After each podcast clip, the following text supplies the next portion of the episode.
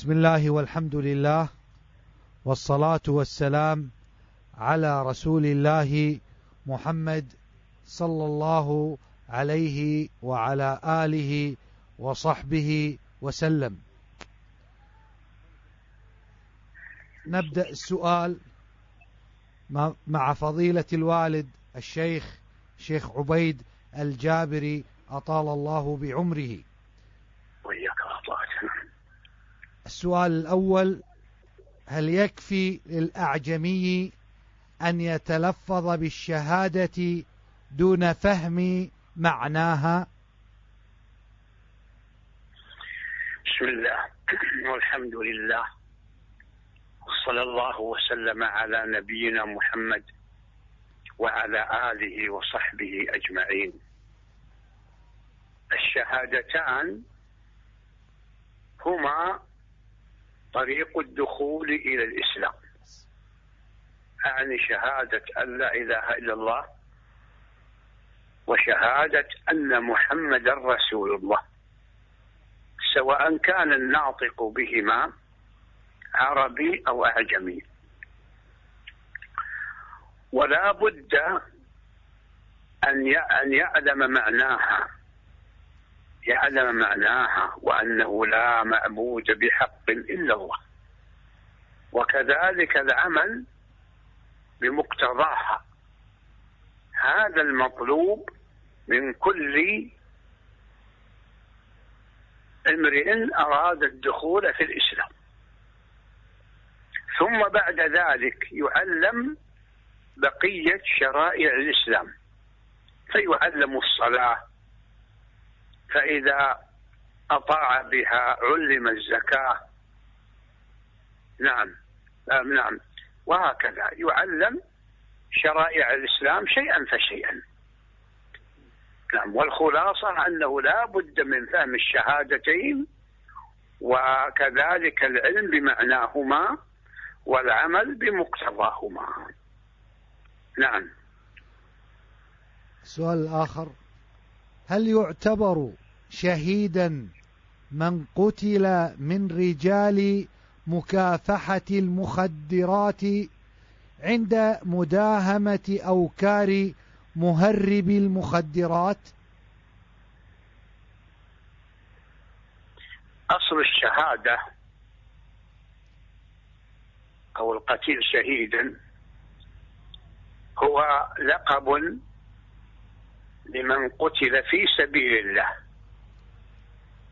في مواجهة الكفار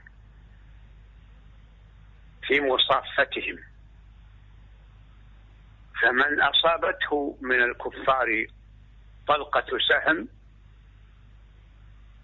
فصوبته ومات بعد ذلك فهو شهيد. ورجال الأمن الذين هم مكلفون بمكافحة المخدرات ومداهمة أوكارهم. وغير ذلك من وسائل الإفساد في الأرض. نقول لهم مأجورون إن شاء الله تعالى. وهم إن شاء الله بهذا العمل في سبيل الله. نعم. في الكويت عندنا انتشر أمر وهو أن يأتي جماعة بعد الدفن فيصلون على الميت بعدما صلي عليه قبل الدفن. فما حكم ذلك؟ هذه الجماعة التي جاءت للصلاة على الجنازة لها حالان. إحداهما أن تكون صلت على الجنازة حيث يصلى عليها حيث يصلي عليها المسلمون إما في المقبرة أو في مكان آخر. ففي هذه الحالة لا تعاد الصلاة. أبدا. ليس لهم يعني ليس من السنة إعادتهم الصلاة على الجنازة. الحالة الثانية أن تكون هذه الجماعة وكذلك الأفراد قد فاتتهم الصلاة على الجنازة جماعة مع جماعة المصلين. فجاءوا بعد ما وضع قبل الدفن أو جاءوا بعد الدفن فصلوا على قبره. فهذا العمل صحيح. نعم. لأن النبي صلى الله عليه وسلم لما اعتقد رجلا وفي رواية امرأة تقوم المسجد فسأل عنه أو عنها فقالوا مات يا رسول الله أو ماتت فقال لما لم تأذنوني؟ لما لم تؤذنوني؟ قالوا يا رسول الله كرهنا أن نوقظك فقال دلوني على قبره. فذهب إلى قبره فصلى.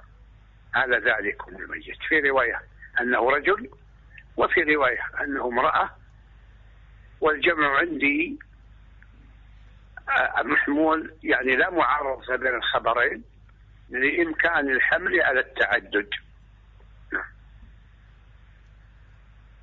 السؤال الآخر هل يشترط لتبديع الرجل تحقق الشروط وانتفاء الموانع؟ ارقم الاسئله بارك الله فيك. الأول الثاني الثالث. كذا جيد. محمد. هذا السؤال نعم. السؤال الرابع شيخنا. الرابع طيب. لا بد من الحكم على المعين بكفر أو فسق أو بدعة من أمرين الأمر الأول دلاله الشرع على أن هذه المخالفة كفرية أو بدعية أو فسقية. الثاني آه، انطباق الوصف على هذا المعين وانطباق الوصف. على ذلك المعين. لا بد فيه من اجتماع الشروط وانتفاء وانتفاء الموانع. لا بد من هذا. نعم. السؤال السادس. وهذه المسألة بسطها الإمام الفقيه المجتهد الشيخ محمد بن صالح بن عثيمين رحمه الله في كتابه النفيس الماتع القواعد المثلى وللفقير محدثكم شرح متواضع على ذلكم الكتاب. فليراجعوا من شاء. نعم. السؤال الخامس ما حكم التبرع بالأعضاء؟ ليست تب... ليست ليست الأعضاء ملكا لصاحبها. هي لله سبحانه وتعالى. ومن شروط التبرع أن يكون المتبرع مالكا لما يتبرع به. وهذه وهذا الشرط وغيره من الشروط منتفية. فالتحقيق عندنا وعند غيرنا من سابقين في العلم أنه لا يصح التبرع بالأعضاء. كما قلت لأنه لا يملكها. نعم. السؤال السادس ما حكم تقليد العلامات التجارية؟ وهل يجوز بيع وشراء العلامات المزورة أو التقليد؟ أو المقلدة؟ يعني تريد أن بعض الناس يجعل على سلعته أو بضاعته علامة علامة البضاعة الأصلية. هكذا تريد يا شيخ؟ نعم شيخنا. هذا لا يجوز لأن لما فيه من الغش والغرر وأخذ الأموال بالباطل. لأن المستهلك أو المشتري نقول كلتا العبارتين كلتا العبارتين صحيحة اشترى هذه البضاعة لأنها أصلية بناء على العلامة التي عليها وهي علامة الأصل. وهذا كذب. كذب من من الفاعل. وغش وتزوير نعم. رجل هذا السؤال ومن الس... علم أقول ومن علم ذلك لا يحق له أن يشتري. لأن لما في ذلك من إعانة المقلد هذا على الاسم نعم. السؤال, السؤال السابع شيخنا. رجل فاتته المغرب ثم أدرك الإمام يصلي العشاء فماذا يفعل هذا المأموم الذي لم يصلي المغرب؟ القاعدة الشرعية في هذا الثابتة عن النبي صلى الله عليه وسلم صلى الله عليه وسلم. تقديم قضاء الفائتة قضاء الصلاة الفائتة على الصلاة الحاضرة وبرهان ذلك أنه صلى الله عليه وسلم في يوم في يوم الخندق شغله المشركون عن صلاة العصر. فحتى غربت الشمس فصلاها بعد غروب الشمس ثم صلى المغرب. لكن ذكر العلماء مستثنيات من هذه. آه، إحدى المستثنيات من خشي أن تفوته صلاة الجماعة في هذه الحال. يسقط فيسقط عنه الترتيب. الحالة الثانية النسيان. إذا نسي أن المغرب أو أخرى متقدمة على الصلاة الحاضرة فاتته ففي هذه الحال كذلك يصلي يعني لا يعيد الصلاة لا يعيد الصلاة. وهناك حالة ذكروها يعني من باب من باب الأفضلية وهي ليست مستثنى لكن يفعلها من من هذه حاله أعني من ذكر في السؤال وما شابهه. وهو أنه يصلي مع الإمام الصلاة الحاضرة. فإذا فرغ صلى الفائتة الفائتة قبل الفائتة نعم ثم صلى الحاضرة. فتكون صلاته مع إمامه نافلة. والله أعلم. نعم. السؤال الثامن. هل العدل في الهبة يستلزم التسوية بين الذكر والأنثى أم أنه كالميراث للذكر مثل حظ الأنثيين؟ نعم. الأصل في هذا قوله صلى الله عليه وسلم اتقوا الله واعدلوا بين أولادكم. والحديث له قصة وفي صحيح البخاري. أن بشير بن سعد رضي الله عنه نحل ابنه النعمان رضي الله عنه نحلة يعني وهبة. وهذه الهبة الهبة قيل غلام. فقالت أمه أم النعمان رضي الله عن الجميع لا أرضى حتى يشهد رسول الله صلى الله عليه وسلم. فلما جاء بشير بن سعد رضي الله عنه إلى النبي صلى الله عليه وسلم قال أو نحلت ولدك كلهم؟ قال لا.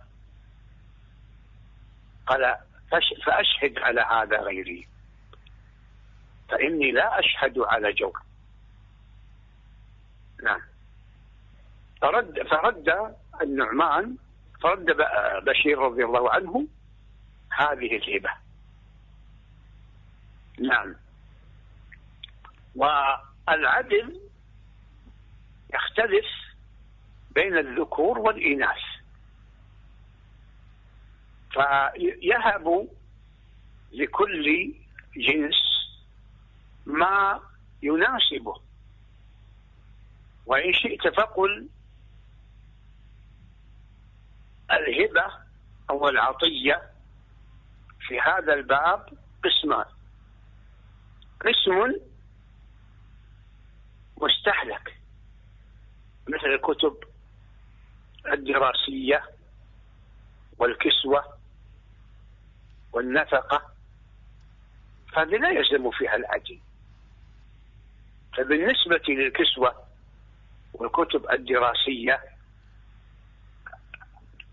الولد له ما يناسبه والبنت لها ما يناسبها من الكتب. ومصاريف المدرسة تختلف باختلاف الجنسين. نعم فالبنت تحتاج إلى أشياء لا يحتاجها الولد والولد كذلك. و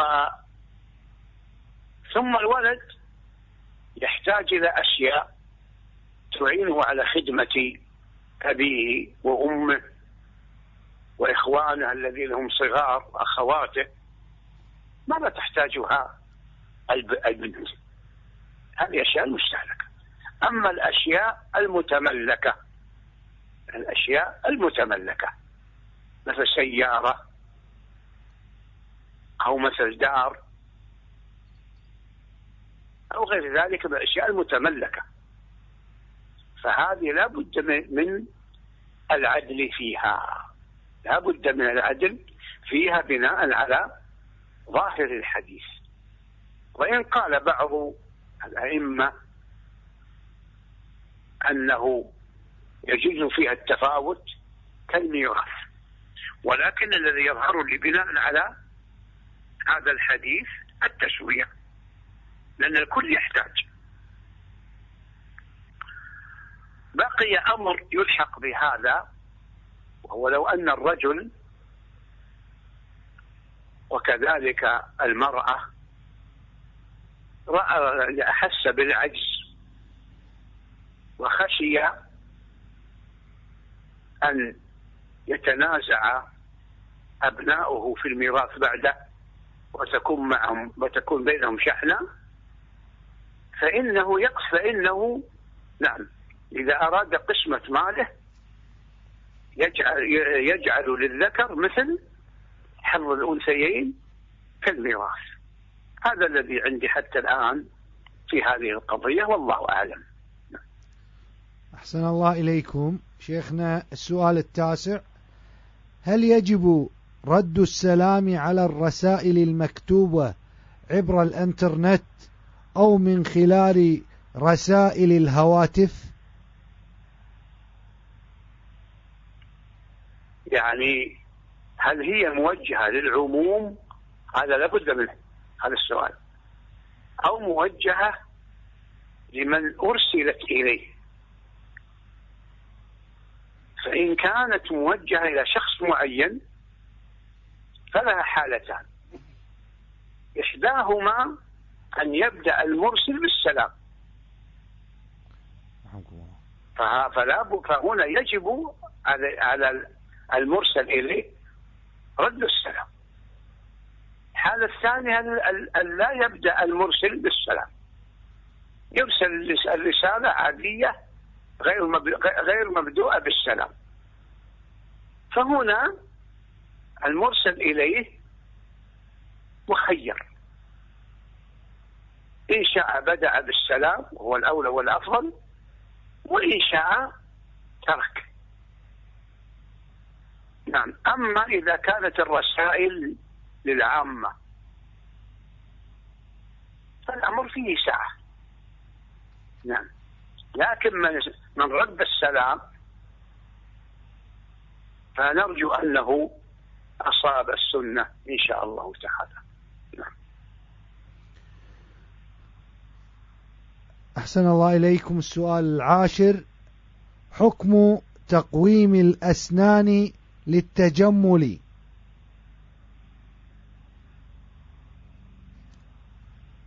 يعني هذا يختلف. باختلاف الحال. إن كان الأسنان دون التقويم مشوهة للفم فهذا علاج ولا مانع منه إن شاء الله تعالى. أما إن كان الفم غير متشوه غير متشوه الخلقة فيترك. نعم. لأني أخشى أن يقع في تغيير خلق الله. نعم. نعم. أحسن الله إليكم. السؤال الحادي عشر. ما حكم شراء منزل بنظام التأجير المنتهي بالتملك أو بالتمليك؟ نعم. هذا محدث في بيوع المسلمين. ولا بد بناء على ما دلت عليه النصوص من تحرير العقد في مجلس العقد. هل هو إجارة أو بيع؟ فإن كان العقد إجارة فتبقى العين في هذا العقد مدة العقد. وإن بدا للمستأجر أن يتملكها اشتراها بالسعر المناسب. وإن لم يبدو له ذلك فإنه بعد العقد يكون الأمر للطرفين. قد يجدد وقد لا يجدد. نعم. فإن آه وافق المؤجر على طلب المستأجر. تجديد المدة تجديد العقد. فلا مانع من ذلك. وإن رفضه فلا يلزمه. وقد يكون آه، الإنهاء إنهاء العقد يعني عدم تجديده من قبل المستأجر نفسه. يعيدها إلى مالكها فقط. أما إن كان العقد بيعا في نفس المجلس فهي أو فهو, فهو على ما تعاقد عليه الطرفان. هذا الذي فهمته مما تحصل لدي من أدلة الشارع. في هذه المسألة والله أعلم. أحسن الله إليكم شيخنا. ثاني عشر السؤال الثاني عشر. من دخل المسجد متأخرا هل له أن يأتم بالمسبوق في صلاة الجماعة؟ هذه قضية ليست من السهولة بمكان والذي أعرف أنه مختلف فيها. لكن الذي فهمته أنه لا يدخل معه. نعم. يصلي وحده. لأن المسبوق ليس جماعة. نعم. السؤال الثالث عشر. ما حكم التزويج عبر الإنترنت؟ ماذا؟ ما حكم التزويج عبر الانترنت يعني شخص في بلد مع شخص آخر فولي نعم. المرأة يزوج البنت للزوج. عبر الانترنت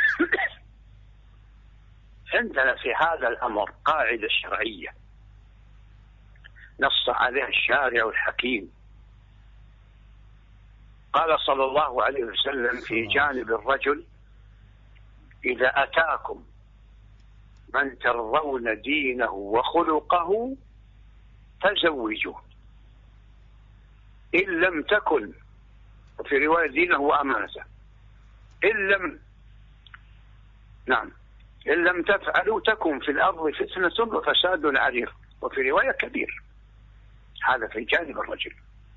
وقال صلى الله عليه وسلم في جانب المرأة تنكح المرأة بحسبها. ومالها وجمالها ودينها فاظفر بذات الدين تربت يداك.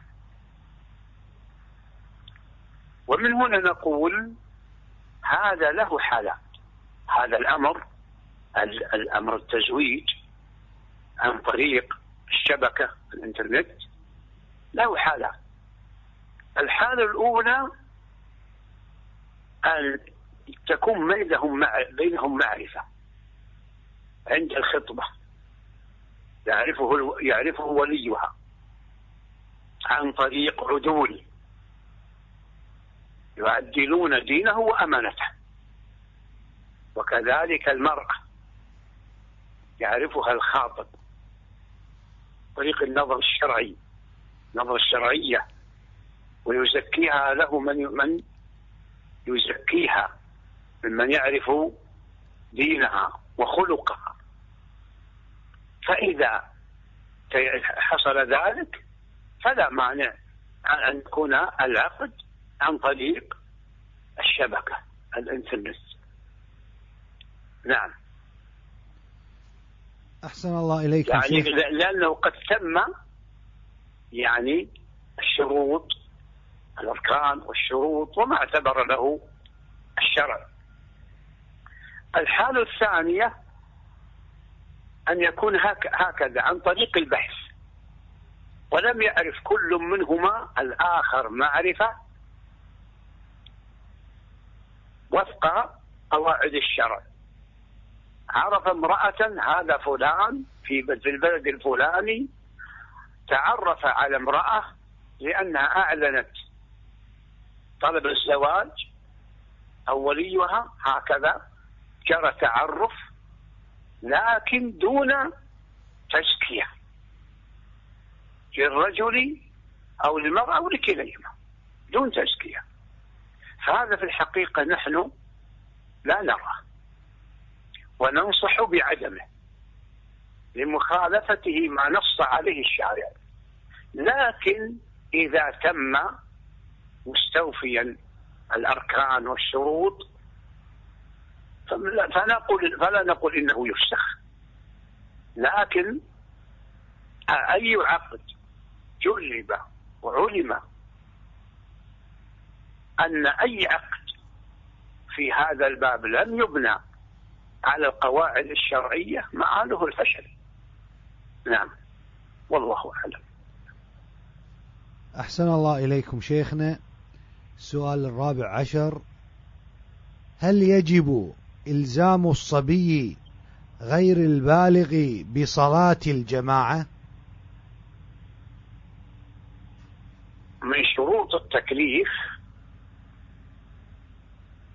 البلوغ. هذا شرط. والآخر العقل. فالمجنون لا يؤمر لأنه لا يعقل. وأما الصبي المميز فإنه يؤمر بالصلاة بسبع. ويضرب عليها بعشر. وهذا من باب التأويل عليها وترويض النفس عليها حتى يألفها. ولو صلى في البيت والحال هذه قبل منه لأنه أصلا غير مكلف لكن وليه مكلف بأمره. بالأعمال الفاضلة. بعد الشهادتين. بعمل بعمل فاضل سواء كان فرضا أو نفلا. حتى يألف التدين لله عز وجل. ويألف كذلك فضائل الأعمال. ويألف ترك الرذائل. فمثلا يؤمر بالصدق وينهى عن الكذب ويزجر إذا كذب. ويؤمر بالصلة صلة الرحم. يؤمر بالصدقة. نعم. وكل ذلك من أجل تمرينه على الطاعات. نعم. لكن الذي يضرب على تركه الصلاة ضربا خفيفا بعد العاشرة. والدليل على هذا قوله صلى الله عليه وسلم مروا أبناءكم بالصلاة لسبع واضربوهم عليها لعشر. فهذا الحديث يتضمن ثلاثة أوامر. الأول أمر الصبي حين يبلغ سبعا والصبي هنا اسم اسم جنس. يشمل الذكر والأنثى. الثاني تأدي ضربه إذا تركها بعد العشر. والضرب يجب أن يكون خفيفا مؤدبا لا ضرب يعني تشفي وانتقام لا هذا خطأ. الثالث التفريق في المضاجع يعني في فرش النوم.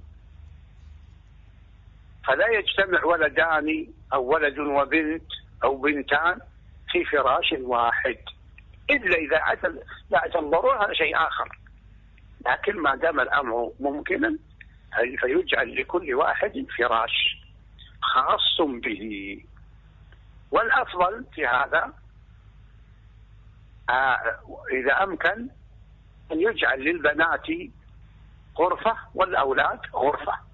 هذا يتأكد حال البلوغ. بل يجب إذا كان الأب يقدر على ذلك. ولا يخلط الذكور والإناث في غرفة واحدة إلا عند عدم القدرة. نعم. فيصبح الناشئة سواء ذكر أو أنثى متعودا على الفضائل. وأعظمها الصلاة. أعظمها بعد الشهادتين الصلاة. وكذلك يصبح متعودا على ترك الرذائل. وسفساف الأخلاق وسوء السلوك. هذا أشار إليه بقول سلم وهو مستفاد من قوله صلى الله عليه وسلم وفرقوا بينهم في المضاجع. والله أعلم. نعم. أحسن الله إليكم شيخنا. السؤال الخامس عشر ما حكم حقوق الطبع للكتب الشرعية.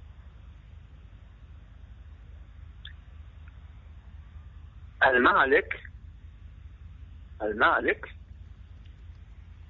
كما أنه مالك للمطبوع فهو مالك لطبعه. والناشر يملك الطبع إذا ملكه المؤلف النشر. فلا فلا فالعبث بهذه الحقوق تعدي عليها. وظلم وجور. حرام. ولل وللمؤلف إن كانت حقوق الطبع محفوظة له والناشر كذلك له حكمه إذا كانت حقوق الطبع يعني محفوظة له هو أن يقاضي من يأبث بها بالطباعة ويطبع بغير إذن. لا من هذا ولا من هذا حيث يكون القضاء ويعاقب. يعاقب على ذلك لأن هذا من السرقة. لكن لا نقول تقطع يده هو من التعدي والجور والظلم على حقوق الآخرين. ومن علم حال من يتعدى على حقوق الطبع بغير إذن لا يجوز له الشراء منه. نعم. سواء محفوظ الحقوق كتبا أو أشرطة أو غير ذلك. نعم. أحسن الله إليكم شيخنا. السؤال السادس عشر. المرأة إذا أسلمت وكانت في بلاد الكفر وليس لها ولي مسلم فمن يكون وليها؟ تولي في هذه الحال رجلا من المسلمين وتستعين بإمام المسجد وغيره من أهل الصلاح لاختيار ولي لها. نعم. وهذا فعلته أم حبيبة رضي الله عنها وكانت في المهاجرين إلى الحبشة حينما ارتد زوجها. فتزوجها النبي صلى الله عليه وسلم وجعلت أمرها إلى النجاشي لأن النجاشي ملك الحبشة رحمه الله أسلم. نعم. أحسن الله إليكم شيخنا. السؤال السابع عشر. ما حكم استعمال لفظ الصدفة كقول القائل لقيته صدفة؟ هذا مثل قولنا موافقة لا مانع منه لكن شيء يتعلق بالقدر. مثل ولد صدفة أو مات صدفة. لأن هذا أمر قدري. نعم. أما لقيته صدفة اجتمعت به صدفة مثل موافقة هذا أمر آخر. نعم. وإن كان مقدرا لكن ما يتعلق بالقدر نفسه. نعم. السؤال الأخير شيخنا إذا تكرمتم. تفضل. السؤال الثامن عشر. إذا اختلف العرف في حد السفر فماذا يصنع المسافر؟ ومثال ذلك كالسفر من مكة إلى أول الطائف أو إلى أول جدة. نرجع إلى قوله تعالى نعم. وإذا ضربتم في الأرض فليس عليكم جناح أن تقصروا من الصلاة. فالضرب في الأرض الضرب في الأرض هو سفر. نعم. والذي عليه شيخ الإسلام ابن تيمية رحمه الله ومحققون أن السفر ليس له حد محدود. بل كل ما يسمى ضربا في الأرض وتحرك في الأرض خارج قريته خارج قريته حدودها فهو سفر لأنه من الضرب في الأرض. نعم. وبعضهم يحددها بمسافة يومين أو نعم. والذي أفتى به علماؤنا على ما أظن أن يعني المسافة ثمانون, كي ثمانون من الكيلوات. والله أعلم. لكن أنا في الحقيقة على الأول أن الضرب في الأرض يسمى سفرا. نعم. أحسن الله إليكم شيخنا.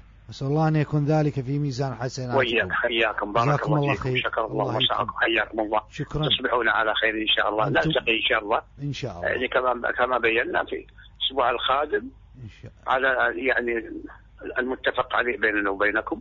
أبشر شيخ المت... الذي يعرض الأسئلة يتصل بي عشر ونص. إن شاء الله شيخنا. والبدء إن شاء الله. البث أبشر. يبدأ في الساعة الحادية عشر. أبشر شيخنا كما أمرتم. حياكم. أهلا, أهلا وسهلا. حياكم الله. السلام عليكم بشرك الله بما تحب في دينك ودنياك وآخرتك. جزاك الله خير. الله يحسن إليك شكرا. السلام عليكم ورحمة الله وبركاته.